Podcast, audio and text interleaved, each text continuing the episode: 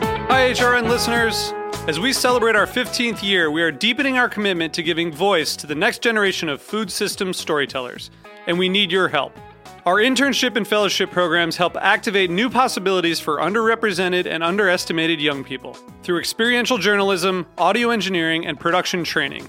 Through these unique programs, HRN helps food equity stewards build essential workforce readiness skills that expand their potential and foster economic mobility. Please consider supporting these critical programs. And with a minimum donation, you can be entered to win a dinner for two at an amazing restaurant in one of eight cities and tickets to a concert at a great venue in one of those cities. We have incredible partners across the country who have donated as they also share our passion for helping to educate the next generation of food system storytellers. Check out heritageradionetwork.org slash 15 to donate and enter to win today. That's heritageradionetwork.org slash 15 to donate and enter to win today. And make sure you donate before March 31st. Thank you.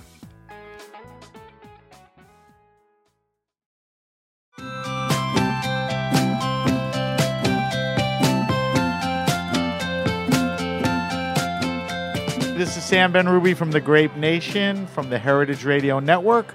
We are at the Springer Mountain Farms barbecue and we're doing our campfire confessionals.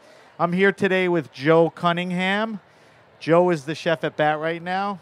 Joe is the chef at Knoxville's French and Belgian style North Shore Brasserie. Um, Joe has worked in kitchens up and down the East Coast, including New York City, Chapel Hill. He's worked at the famous Blackberry Farm.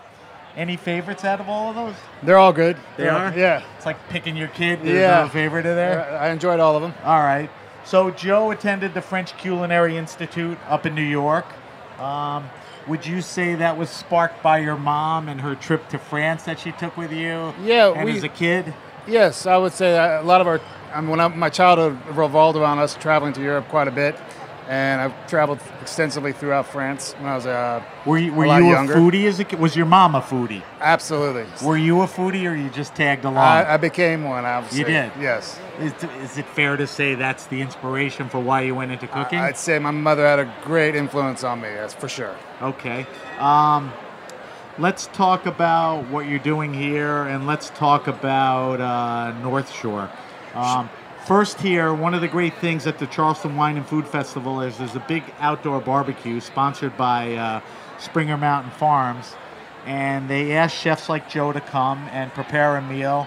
And Joe, I don't know if this is a signature disc, but let's tell everybody what's here. I could tell you visually and from taste, this is one of the best things at the festival. It's inventive, it's delicious, and it's big. Yeah. So what is it? We, we yeah, we're trying to feed people here. Uh, basically, we do a play on what we do. We do a lot of obviously French Belgian cuisine, and I took something that's very classic, uh, something that people would I think recognize, and that's a coco van.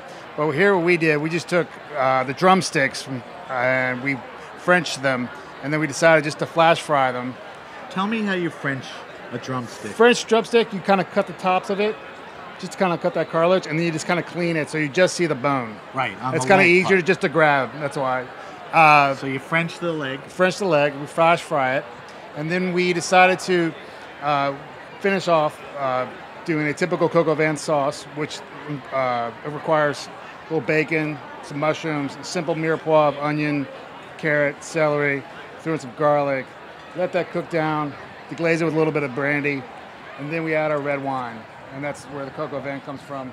Throw your chicken in to finish, and then you decide that cover it and let it braise and finish off How long? uh, for about two how hours. long does it braise? I'd say for a drumstick, mm, two hours. Okay. You basically just want to make sure you, if you can poke it through, just like you would a cake. Just, if you can come come up clean and it's warm inside, it's pretty much done.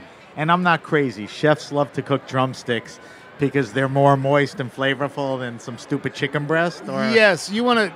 For this kind of application, you want to have a bone because the idea is Right. if, if I was to do just a simple breast, like an airline breast, uh, or just something that's just lean, it's going to dry out no matter how long. I mean, when you cook it a long time, that meat's cooked.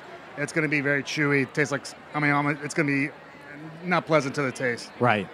Um, So come by the booth and try one of these coca beans if you're at the festival. Please do. Let's talk about uh, North Shore, your restaurant. You were in Knoxville. I guess the first question is why did you wind up in Knoxville? Oh, that's easy. Uh, my wife and her family are from Knoxville, and we Okay, had our that's family, easy.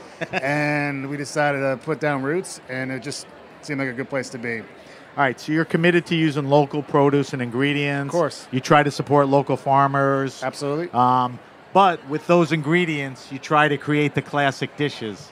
yes. Uh, Why? Why is it so important to support the local farmers? I know the answer's obvious, but Yeah, and you also the one thing the farmers will do for you because of what they're doing is that they keep you seasonal, so it keeps it fresh. So in one way, they're you know you want to support them because you want you believe in their hard work, their dedication to their their process, but you also want to like it helps you as far as your menu, uh, you know, in terms of like what's what to use, what what to put Right. on your dish, and we change our menu so it's, constantly. obviously it's seasonally driven based on ingredients and all absolutely, that. absolutely. Um, tell me about. It's a French bistro, right? Or it's a take on that? Exactly. Tell me h- your take on it or how you set it up. The basis is a bistro style restaurant. Correct. French backbone. French but, back- but tell me what else you're doing there. Well, we do. I mean, we're kind of a. I would say we, we do a lot of French influence. I mean, myself being trained at a French culinary Right. institute, but we're a little all over the place. I mean, we, we do homemade pastas. Uh, again, we, we're driven by what the farmers have. Do so- whatever you want. Pretty much. Sort of. Yeah, we just try to put our own little spin on everything.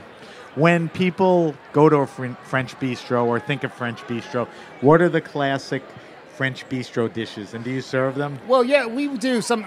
Again, we're a fast casual place, so we're doing the symbols. You know, really good cuts of meat with uh, fries. You know, so steak frites. Steak free, you know, classic. We do mussels. You know, we always have our a couple of variations of mussels preparations. We do escargot. We have foie gras. You know, simple. You things. can get an escargot in Knoxville? absolutely. We're one of the few. All right, so there's something, and, and tell me if I'm right about this. There's something very good and interesting going on at the restaurant, and your restaurant is real certified, right? Yes. R E A L. Tell tell us what that is. It just it lets people know that we're kind of committed to uh, serving the best quality of uh, produce, and basically uh, focusing on the local farmers again, and making sure that they're, you know. Uh, they're helping us. We're helping them. We're helping the community as far as just kind of grow. so it sounds like the right thing and the only thing to do. Why aren't more people doing it? I think they are. It I think- started- you see a movement towards that? absolutely. I mean, if I can just speak of our, our our little city, is that we are definitely growing. We're definitely growing as far as It's becoming a restaurant destination For and sure. all that. So tell me a little about Knoxville. I mean, it's it's. Do you see in the years you've been there? Do you see an influx 100%. of restaurants and people, One hundred percent. creative and all of that? I've I- I've helped open a few, but I've seen it just as far as you know where people live now, where people have, uh, have set up roots. You've seen people that come from out of town that want to live in Knoxville. Uh, it's you know when I first got there, it was- really was just a college town, and you know you had your busy season during football, and Right. that was it. But now you see it kind of a year-round thing. You have There's- there's hotels opening up, left and right. Destination dining, hotels, for sure. people are coming through Yeah, and you have- all we of have- that. Again, I worked at Blackberry Farm. People come there all over. Yeah. And we're sort of at the early stages of it, obviously. I mean, if you and I are standing here three, five years from now, there'll probably be even more to talk about, right? I would think so. All right, last question. I'm going to let you go. Finish cooking your chicken legs.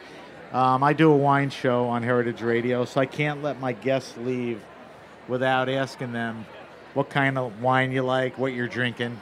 Do you Uh, drink wine? I do. I'm all over the place. So, but with Well, chicken, what I do you would- like? I like a nice. All right, so let's start nice with Pinot. what pairs with chicken I think a coca nice, vin. I like- Pinot? Yeah, I like a little Pinot. So a red. Yeah. People think white with a chicken, but you have to pair heavy to the sauce, yeah. to the sauce and to the uh, Correct. There's bacon in there. right, there's to the, mushrooms, uh, there's a he- marinade It's a and heavy all of that. sauce, and but at the same time, you want to have a nice lighter lighter red. Okay, so you're going out to dinner and you're gonna have maybe steak and frites. What are you gonna drink with that? A nice cab. Cap. Yeah. Okay, you, you got it right. Yeah. All right, listen, I want to thank Joe Cunningham. Joe is the uh, chef at Knoxville's uh, French and Belgian style uh, brasserie called North Shore. Um, we are at the Springer Mountain uh, barbecue. And again, to thank Joe for uh, sitting with us, standing with us. during our campfire confessionals. You're listening to the Heritage Radio Network at the Charleston Wine and Food I Festival. will like to say one thing. I think it's interesting since I came down here. My name is the same as the local congressman here, so if anyone's expecting to meet him, I apologize. It's just me. well, no, they'll be happier getting a chicken wing than So- meeting their congressman. no, I don't. All right. I don't know anything about any bills. So All sorry. right. So don't mix up Joe. Thank you, Joe. No problem. Thank you. Thanks for listening to Heritage Radio Network, food radio supported by you. For our freshest content and to hear about exclusive events, subscribe to our newsletter. Enter your email at the bottom of our website, heritageradionetwork.org. Connect with us on Facebook, Instagram, and Twitter at heritage underscore radio. Heritage Radio Network is a nonprofit organization driving conversations to make the world a better, fairer, more delicious place. And we couldn't do it without support from listeners like you. Want to be a part of the food world's most innovative community? Rate the shows you like, tell your friends, and please join our community by becoming a member. Just click on the beating heart at the top right of our homepage. Thanks for listening.